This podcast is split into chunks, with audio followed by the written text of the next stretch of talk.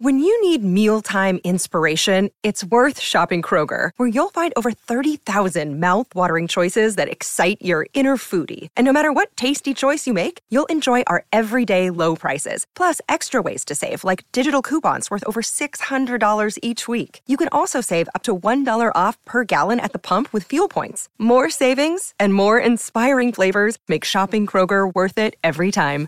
Kroger, fresh for everyone. Fuel restrictions apply.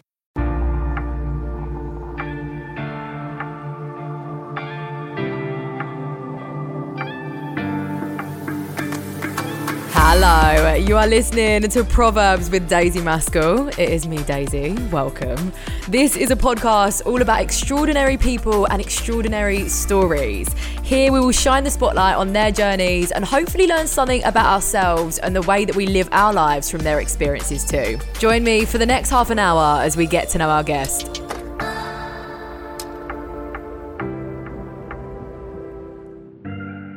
This episode is all about survival, resilience, and intuition. I think we're going to learn a lot from this guest's past. Tabby Chapman was once a part of the NXIVM cult and is here to share her survivor story, give us insight into what life was like growing up, and also speak about her pathway out. We are back with another episode of the Proverbs podcast with me, Daisy. Joining me today is Tabby Chapman. Now, she was once indoctrinated in the NXIVM cult and is here today to tell her survivor story and also talk about the work that she is now doing to support and educate others. Hi, Tabby. How are you doing? Hi, thank you. I'm I'm so honored to be invited to your show. It's like I'm I'm speechless. no, we are honored. We're so honored to have you. I think this is going to be a great episode. You're a really, really incredible incredible, inspiring person as well. So we're so excited to hear your story and your journey. Um, I know you're doing some incredible stuff as well as of recently. I'm sure there's been a lot. I know it's been a really long and a really difficult road, which is why I think it's so amazing that you're doing so well. And as I said, you're you're really giving back and you're you're teaching a lot through your own difficult experience which i think it takes a certain type of person to do that um, so I'm, i must start off by praising you um, for doing that i think i think that's amazing i wondered if you could start off by briefly explaining what the NXIVM cult was for anyone that hasn't seen any of the documentaries or haven't heard of it before. Um, absolutely. Uh, the NXIVM cult was initially a I guess it was advertised to us as a personal growth or goal setting organization. So many of us went in there thinking, all right, you know, I could use some personal growth. I I got some goals, you know.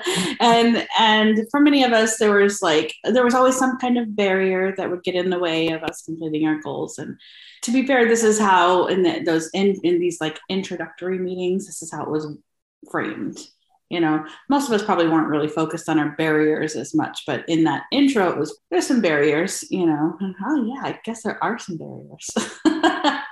So um, most of us joined to be able to reach goals or you know grow beyond certain parts of our you know personalities we didn't like or whatever. Uh, it started usually with some kind of an intensive or um, like between five and 16 day long intensive. That was literally intensive um, from usually from 9 a.m. to 11, 12 at night. Um, and then if they were able to hook you in, then you know they booked you in for their like weekly program and and got you you know close to a, one of their centers and then you just kind of got more brought into more and more trainings and more and more um, money spending, if you will. I think what a lot of people don't realize, I feel, about cults um, is how, I guess, easy it is to fall into them. I think from you know from the documentaries that I've seen on, on NXIVM and on other cults as well, it seems like their goal at first to draw members in is to prey on vulnerability or insecurity and make you feel as though they're there to help you and they're there to better your life, which it seems like that was your experience with NXIVM too. Yeah, my experience with NXIVM started with um, Allison, uh, Allison Mack, who is incarcerated right now. Um, she was someone that I was doing a fan site for. I was fresh out of college, and and um, one of my college projects was to like run a community site, and I happened to pick her, and so or pick, I guess, her fan base to run that site with. And eventually, Allison reached out to me to do more of a you know professional collaboration with her actual website. So yeah, I, I was brought in by Allison. My first in-person meeting with her. Um, basically, she you know she was like, "Hey, I would love to have you work with me." Um, I I am asking everyone who's working for me if uh, for them to go through this intensive training. And so it was brought up right away. it was, you know, if you want to work with me, you must you must take the trainings. Otherwise, you're not going to work for me. And so that was sort of what what kind of initially edged me in, you know, because I really did want to work with her. Why not? um, and I trusted her experience of the program. I trusted what she was telling me about how it affected her and she did even you know mention that like some people are calling it a cult. So if you google the internet you know the, whatever you'll see these articles. So um, but i will let you know that i haven't experienced anything weird. And and that really stuck with me in terms of like her experience. And i did feel like that was a, a good like testimony if you will. So that is that's kind of yeah. my journey and how i got sucked into that. Yeah. and what did this training entail Oh, it goes all over the gambit. The very first five days is a reconstruction of vocabulary and lexicon, essentially. So um, they kind of state that, and and also kind of they start to tear you down in that in in the first five days. Um, the reconstruction of the of vocabulary includes redefining words like good and bad, uh, or uh, trust, redefining trust, redefining judgment. There's a whole bunch of different phrases that get redefined for each module.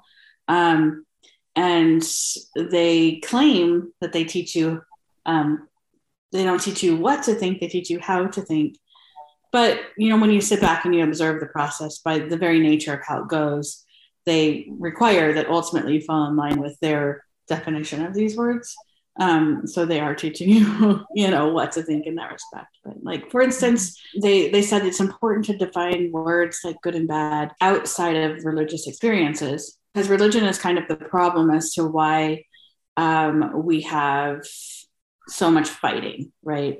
So they define the word good um, as building value in the world and creating, and bad as destroying value in the world. And so that they kind of all made sure we were all on the same page with those definitions. What were its methods of control and manipulation that you either saw or you experienced, Tabby? Well, initially, right right away in that first five day intensive, for instance, um, the the level of exhaustion we all have, um, the level of like the lack of nu- like proper nutrition, I suppose. Um, they made you go a, a, very long time in between meals. Um, just that sort of physiological control that they would have. Mm-hmm. No one could really, no one felt like they could leave in the intensive to like take a walk or anything. Um, and they started to, after the first few days, they started to point out if you were distracted by your hunger or your your tiredness and and say you know at that point they'd already introduced us to this concept of exploration of meaning which is a sort of a psychological process. But they would say, you know, maybe you should consider getting an EM over, you know, feeling tired right now. Their their kind of, I guess, uh, catch all for that was if you're feeling tired right now, it's probably because you have an issue uh, in yourself, and it's not because you're really tired. So they just really kind of pushed on that physiological control in order to like maintain our attention. Mm-hmm. And then, in terms of the mental control and manipulation, were there things that they would say or do that would make you feel as though you couldn't leave or you couldn't speak to other people from the outside world about this? Absolutely. Well, the very first thing that they do, again, it's coming just from this like the whole program is meant to be controlling but it's so evident in this first five days right the very first thing they do is make you sign a non-disclosure agreement and they they really press that you you know if you talk to your friends about it you're not allowed to reveal any of the content. And this is because they this is what they say and this is because this is a very experiential program and it's mm-hmm. important that you will ruin their experience if you deductively tell them about the program as opposed to having them inductively understand the program. So that's what they told us. And of course, most of the things that they told us made a little bit of sense, even if some parts of it didn't make sense, you know. We were like, well, okay, I guess that makes sense. But it really felt often like like at least for me, it felt often like I was gagged, you know, like I mm-hmm. really wanted to share some of the things that I was excited about and I, you know, it, it felt worse that I couldn't share. In fact, we inside the cult, sometimes we use the phrase inside world versus outside world, and that was even part of some of the training.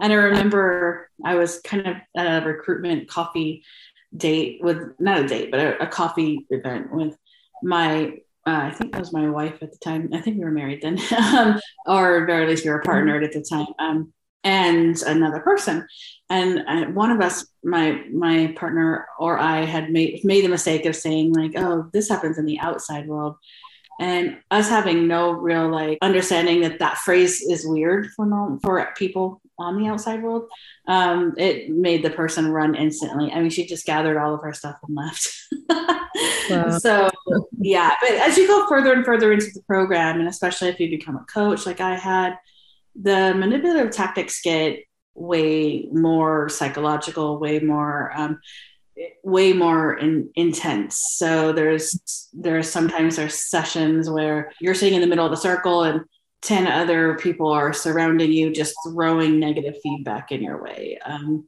just mm-hmm. talking about what a terrible person they think you are um, that's i mean that's really directly harmful you know other times there were things um, where they would withhold pay, like if you were working for them, they would withhold your pay and until you inductively figured out why, which was really maddening at times because I was already mm-hmm. not getting paid market rate um, because they were, you know, making me pay back some of my intensives through exchange. So, uh, so sometimes they would just like, "Oh, we're not going to approve this timesheet because it's not correct. But then they would refuse to say, you know, why isn't it correct? So just kind of these weird gaslighting things that kind of felt, you know, would make you crazy a little bit, you know, make you like, just tell me what you need me to do. you know, the the like I said, the tactics kind of got worse and worse the further you got in. And some degrees, if mm-hmm. there's you know, let's say that you're even a higher ranking person, but if there's one thing that you feel really, really strong on, then that would would create an, an even stronger set of coercive tactics and manipulative tactics to kind of break you from that you know just feels like it's all a way of just trying to exert control and power and just strip people um, of their own freedom of choice even you know stripping people of, of money and, and earning a wage is is just it's just shocking yep and it it happened all of the time it, it happened to everybody I don't know if there's even one single person who was receiving a paycheck from them that did not have this experience happening. So it happened all the time. What things were members not allowed to do that were strictly off limits, Tabby?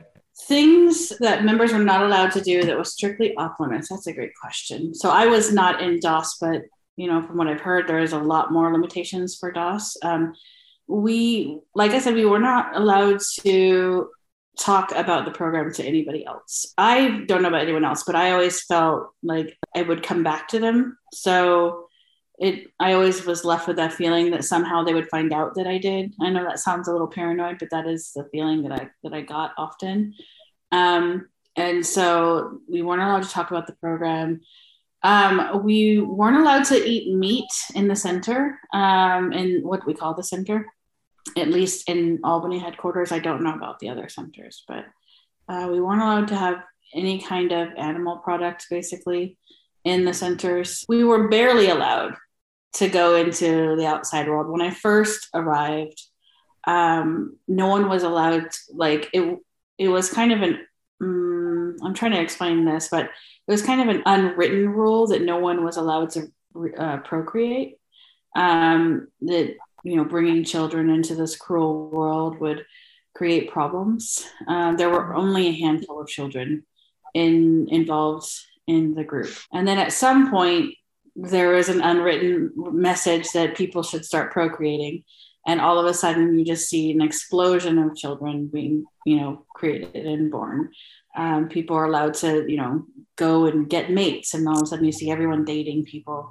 They were sort of unwritten in that sense, at least to me. Um, I don't know if there was like literal messages going on from Keith or from anyone higher about it otherwise, but I do know that when I decided to have children, I was given a series of EMs and was told that I would destroy children and, you know, with the issues and stuff like that. So I do know that there's explicit effort in preventing people from doing those things if they didn't feel they needed it. How many people would you say were in NXIVM Tabby, and how long did they typically stay within the cult? So I know that about 18,000 people in general went through the program. They had several levels of programs, and part of that was also done in Mexico. Uh, a lot of people were going through the programs in Mexico.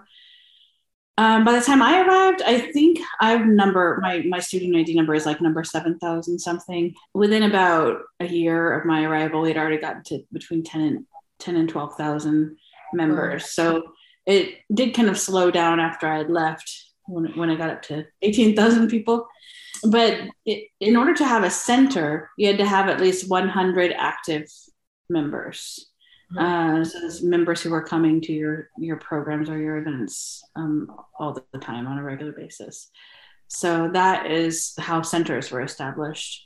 So even though there was 18,000 people that went through it, well, many of them were just like, oh, okay, not for me, and then moved on. you know, but some of them were more identified and as people who they wanted to bring into the fold. And then they were sort of groomed into the process. So, for instance, I was groomed into it. I was promised um, that I could run an a cappella group. And so I was told that I would be taken, you know, be allowed to move over to Albany and have my own little a cappella group, which mm-hmm. I thought would be really fun and cool. And I loved singing, but that it didn't quite work out exactly like that, obviously. but and I, I was also promised a lot of work that was didn't didn't come through in the end but at least not in the way that they promised it i feel like you've touched on this just a little bit through speaking about your own experience tabby but what was NXIVM's view of women and how were women treated as a whole in general we were treated as the doers we are the ones that like made all the all of the centers run it wasn't so much at the time not until you got involved with Jness or with like apparently um, DOS at the end, but um, there wasn't really a, to the main delineation was with your rankings. So if you were, you know, a white sash, if you will, for those who don't know what the sashes are, there sort of are levels uh, in in the program that have to do with how many people you uh, enrolled versus how many courses you've taken or how you know how much you've quote grown. Um, but the white sashes would not have any expectations. The yellow sashes would start to be like housekeeping you know they would be required to come to the centers and keep things clean. You know as it goes up and up and up you get more intense in the feedback and intense in the in the manipulation and control. Continuing the conversation on Proverbs after this short break. I wanted to take a moment to talk about a new brand that I've been loving at the minute, and that brand is Ana Luisa Jewelry. Now, their pieces are all unique, they make you feel empowered, and they serve as a perfect addition to any outfit, whether you're dressing up or down. They offer high quality at affordable prices and are carbon neutral from packaging to product, which we know is super important. Anyone that knows me knows that I love an accessory. I think jewelry is a great way to express yourself and to experiment with fashion as well. And of course, it is a great sentimental gift for a loved one too. They are giving Proverbs listeners 40% off when you buy another product on their website. Just go to shop.analuisa.com forward slash daisy or click the link in the description for a discount. Was there a particular event made you think, you know what, this is, I want to get out of this, I want to leave? Was there a, a particular instance that made you realize everything and, and made you think, I, I want to get out of this? Yes, absolutely. Um, and this is one that, that didn't make it in the cut of the Seduced documentary. And, and I want, I want this story to be heard because it's important. Um, but there was, I was already being given really intense feedback and things were starting to be taken away from me. So that kind of wasn't great. And I was like, well, I had to actually go get a quote real job and and start so that I could actually pay any of my bills and my debts and stuff. Mm-hmm. Um, So I worked for a, a, company while I was out there for I don't know about a year. But towards the end of that time working for this company, I was sitting in Saratoga Springs in a coffee shop. I think it's called Uncommon Grounds. Um, and I was doing my work for my clients. I'm a, I was a web developer, so I had about 32 clients that were active. So I was sitting down at the table with my list of clients so I could go through it with my um, a person that was working for me. And all of a sudden I looked up and one of the like NXIVM enemy bloggers, um, his I don't know how to say his last name properly, but I say it as John Tighe.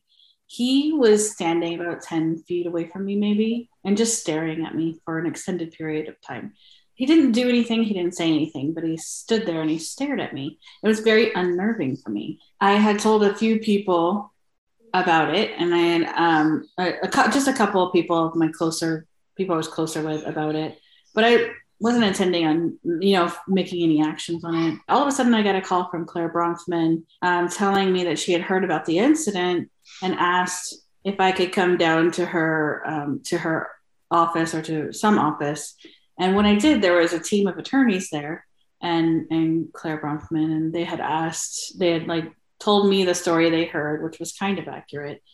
And they said that they really would appreciate it if I would file um, some kind of a report or a request to have him arrested for harassment. I was floored. I was like, that I don't think what he did was to, I, I didn't think what happened was to that level. There was a lot of coercive control and persuasion in that meeting um, you know you'll be doing you'll be doing a really good thing for the whole entire organization if you do this. And just a lot of what they call like double binds and insisting that i make this move you know? Mm-hmm. as i left that office I, I, didn't feel i had a choice in that sense. Um, i felt like everything i had ever worked for in the organization would have been taken away from me. I went in i filed the report. Um, i was so terrified. I became like almost sick with paranoia after that uh, they, they told me that there was something wrong about the report. I needed to add something else. So that made it even worse. I had to go back to the lawyers and explain that what they said. And then the lawyers rewrote a second draft. But in between the rewriting of the second draft um, and turning it in, I couldn't handle it anymore. Every time I left my front door, I was paranoid that this this person really was going to come after me and hurt me. You know, even though like that person likely had no idea that I had done you know that I had that I had done this, and so um, so finally I I made the plan to leave, move totally out of state and get away. And the day of um, the day of my leaving, I turned in the the second draft and I left. Um, it, it, just was the, the pressure of it was too much for me. Now that was when I left the area. Um, there was lots of several more events that made me eventually leave the organization itself but that's when I moved out of Albany. And what happened when you left Tabby? How were you treated? Did you did did people that were still in the cult make contact with you? Were you aware of how you were being spoken of or the things that people were saying? So that's an interesting question because um, I I, pre- I mostly lost all of my friends. Um, I stayed in contact with Allison Mack because I worked for her still, I stayed in contact with Nicki Clyne um, because uh, we just we had we were sort of closer acquaintances while I was there, and I just thought she was a cool person, you know. So I say I just kind of wrote her every now and then, was like, "Hey, how's it going?" You know.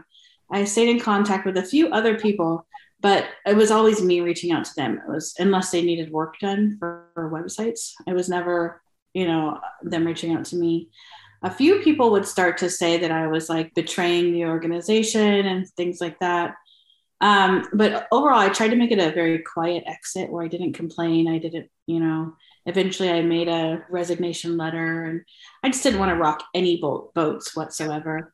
But later I found out that it was being told to other people that I was what, what they call a suppressive person. Even though I had tried to make a clean exit, that I was a, a bad person and I couldn't, you know, I shouldn't be talked to. So I found that there was like um, an actual effort to prevent people from talking to me, which yeah. I just, when I first found that out, I remember feeling like, what, why?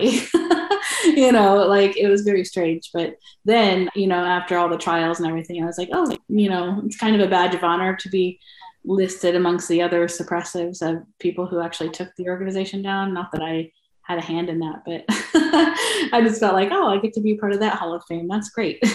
how was integrating back into everyday life for you? Were there instances where you'd catch yourself, you know, doing things that you maybe weren't allowed to do inside NXIVM or thinking things or finding out that the things that they taught you about the outside world were absolutely not true? That is an excellent question, and it was terrible for me. Um, mm-hmm. I I had been accustomed to sort of admitting my wrongdoings inside the organization, and so if I was called into an office at work or whatever, um, I would immediately admit any wrongdoings to kind of avoid further punishment. But then I had a boss at the time who thought it was really funny. And so they would like take those weaknesses that I had just admitted and then exploit them for fun, mm. literal fun. Like he, for instance, I, I let him know that when you say please come to my office and you don't tell me why it's it really terrifying for me you know? Mm-hmm. and he would literally for fun say i need you to come down to my office. And i i had the reaction every time even though i knew after a while that he thought it was funny. And so it, like there was things like that where i i kind of i didn't really know how to gauge myself back into a social experience. And like what was it okay to actually say to people versus not okay to say to people. So I was often described as really weird and withdrawn and a person who doesn't I was described as someone who doesn't like in NXIVM they call them non sequiturs, but a person who like doesn't follow through a conversation, you know? Mm-hmm. Um, so mm-hmm. people would talk and then I would just randomly say something else, you know, and it, it just was very difficult for me. Um, I I lost all of my friends. Uh, my previous friends that I had before NXIVM, I eventually lost, um, and and I had a and I had a very difficult time making new friends, and even mm-hmm. trusting people in a work environment. That was very hard.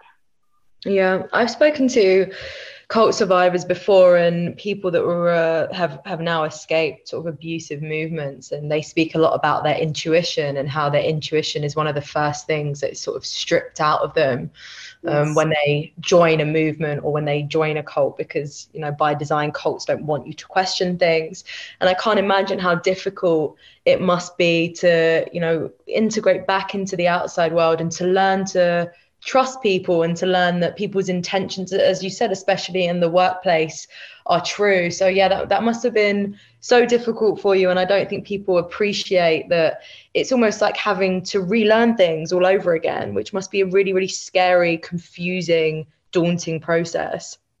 Yeah well the, the i have um, a kind of a gap in between you know leaving deciding to quit and then realizing that it really was a cult right? So there was um I decided to quit the whole thing around 2014, but it didn't come out that it was an actual cult until I think 2017. So there was a three year gap in which I had decided I was trusting everybody, right? I was like, okay, everyone's great, you know. And um, during that time period, I had, you know, had um, gotten pregnant with my twin sons, and my the job that I was at at the time was very. The boss that I had had at the time, we had hung out. Like I had taking care of that person's kids. I had, you know, I had been, I don't know, uh, like we had bonded in a, in a, you know, a way that was, it seemed very trusting to me, you know. Well, uh, the next, I guess, performance evaluation after having my kids was all, all of my marks were great, all, like, like outstanding or, you know, great, you know, but he, the person had decided to put like, I don't know, a whole novel of notes about every time that I, I had failed that person's expectations, you know?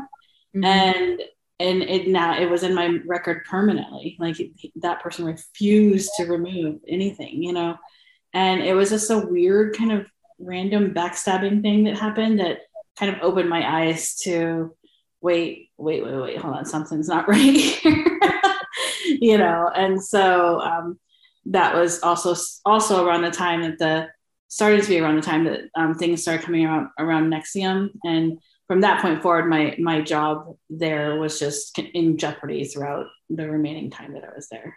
What was it like for you to see sort of that legal process unfold and to see the fall of NXIVM, knowing that you know that was something that you were once a part of? Was that a strange experience for you? It was shocking. Like I literally felt like I had shell shock on yeah. most new developments. Um, when Keith was arrested, I remember feeling like, oh, I felt like a sense of relief. But then seeing Allison, who I I would say I was close to. She probably wouldn't, but but seeing Allison there and you know how she looked in those images, I just felt like shell shocked. I just couldn't believe it, you know. And then that and that was even after seeing uh, Sarah Edmondson, who I was friends with uh, on the Times um, on the cover of Times, right? So everything was just shocking as it unfolded. And I was watching the news like everyone else was watching the news, and I'm like, what is happening? You know, it was very scary for me. Um, and I, like I said, I was left and right at this point, losing friends. I was I was told later at my work that people thought that I was trying to recruit them into a sex cult, and I had already been out of that group for mm-hmm. before that even began. You know, yeah. but it was just like it was it was a really horrible time for me. It was so bad, in fact, that I had to leave work. I couldn't I couldn't stay at work. I had to go on medical leave.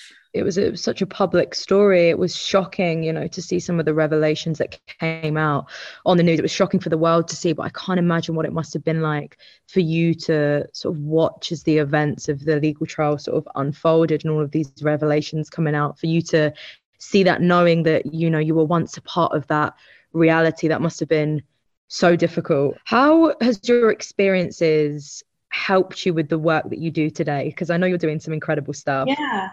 Well, you know, that that is the question, I think. That and that's what's the important part for me is um it it has fully shaped my my future career path. Um mm.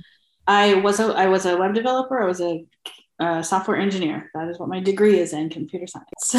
um, and so after that, I had thought about like, why did I join NXIVM? Like, what was it really that I wanted at NXIVM?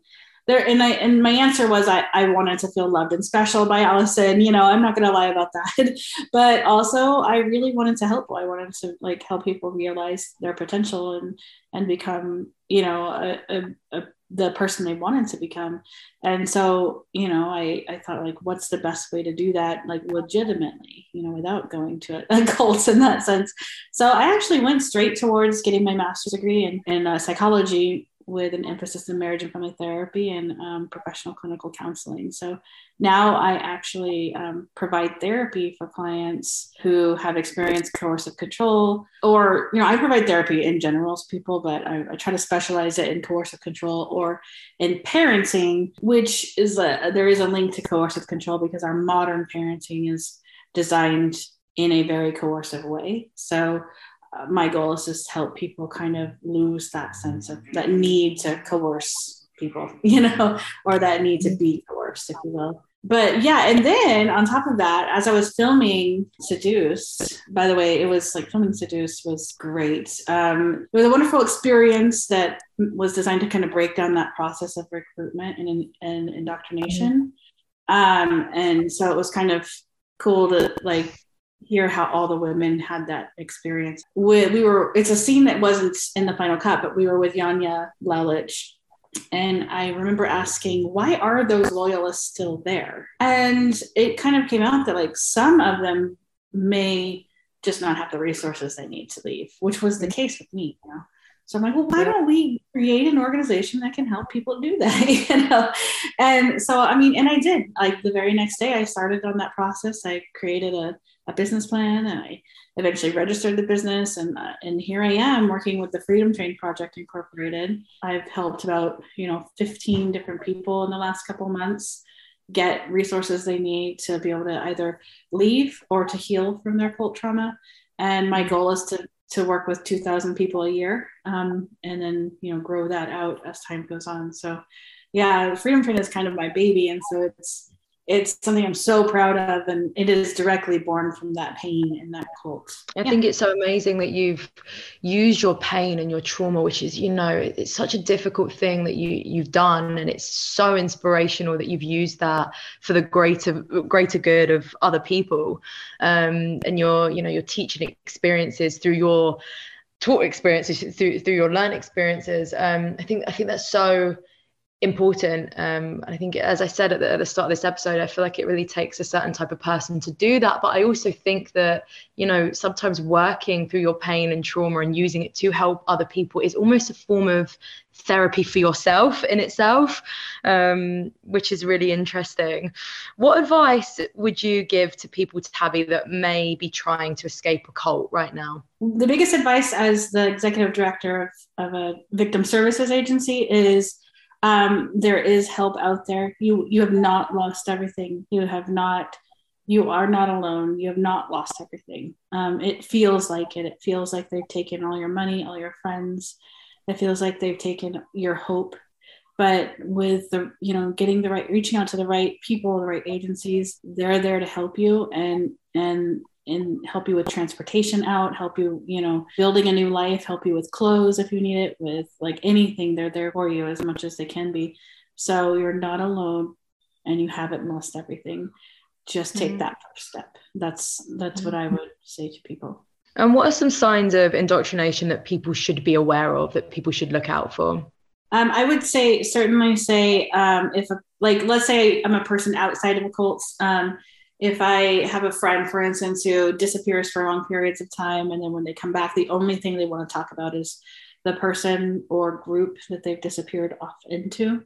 Um, and that's all that they can focus on. Um, I would say that's a pretty big red flag. If you question anything with them and they uh, get like aggressive in their response back, or if they cut you off, that's the second big red flag um, that they're not allowed to actually question their indoctrination. Um, and then if you are being groomed for indoctrination, that one I would just say keep your ears open and listen to your friends. It's hard when you're being groomed to realize that you're being groomed. It really is because everyone wants to feel loved and accepted and a large part of the grooming process is that sort of love bombing process where people are making you feel loved and accepted and and so it's hard to i don't ever want to say like oh if anyone's making you feel loved and accepted then it's probably a cult because that's not true right? But um, but if you have friends who are concerned or family members who are concerned i would certainly say like keep keep your ear out and be willing to question. And then if you start questioning if there's any repercussions or punishments for questioning then i would say that is a major red flag that's some really great advice and some really powerful advice as well, Tabin. As you said, you know, there there are always people and places that you're able to reach out to that will fully support you on your journey, whatever stage you're at um, on this journey as well, which is it's really important just to highlight once again. When we finalize every episode of the podcast with a life lesson, something that you live by or something that gets you up and going in the morning. So Tabby, I just want to finalize with this final question for you, which is is what is your mantra for life? I would I would say the thing that gets me up is the word love. Love is what drives everything for me. Um, it, it's what drives my own introspection and what drive it's what drives working with people. It's what drives you know having children. It for me, um, it's important to to recognize that love is more powerful than anything it's very inspiring for me. So mm-hmm. I do all of this with love. Tabby Chapman, thank you so much for being here. You're hugely inspirational. Keep up this incredible work that you're doing because it truly is making a difference. It's been amazing to chat to you today. Thank you so much, Daisy. Thank you for letting me be here. And that concludes this episode of Proverbs with Daisy Maskell. That is me. I hope you enjoyed it. Hit subscribe so you don't miss out on any future episodes, and I will see you soon.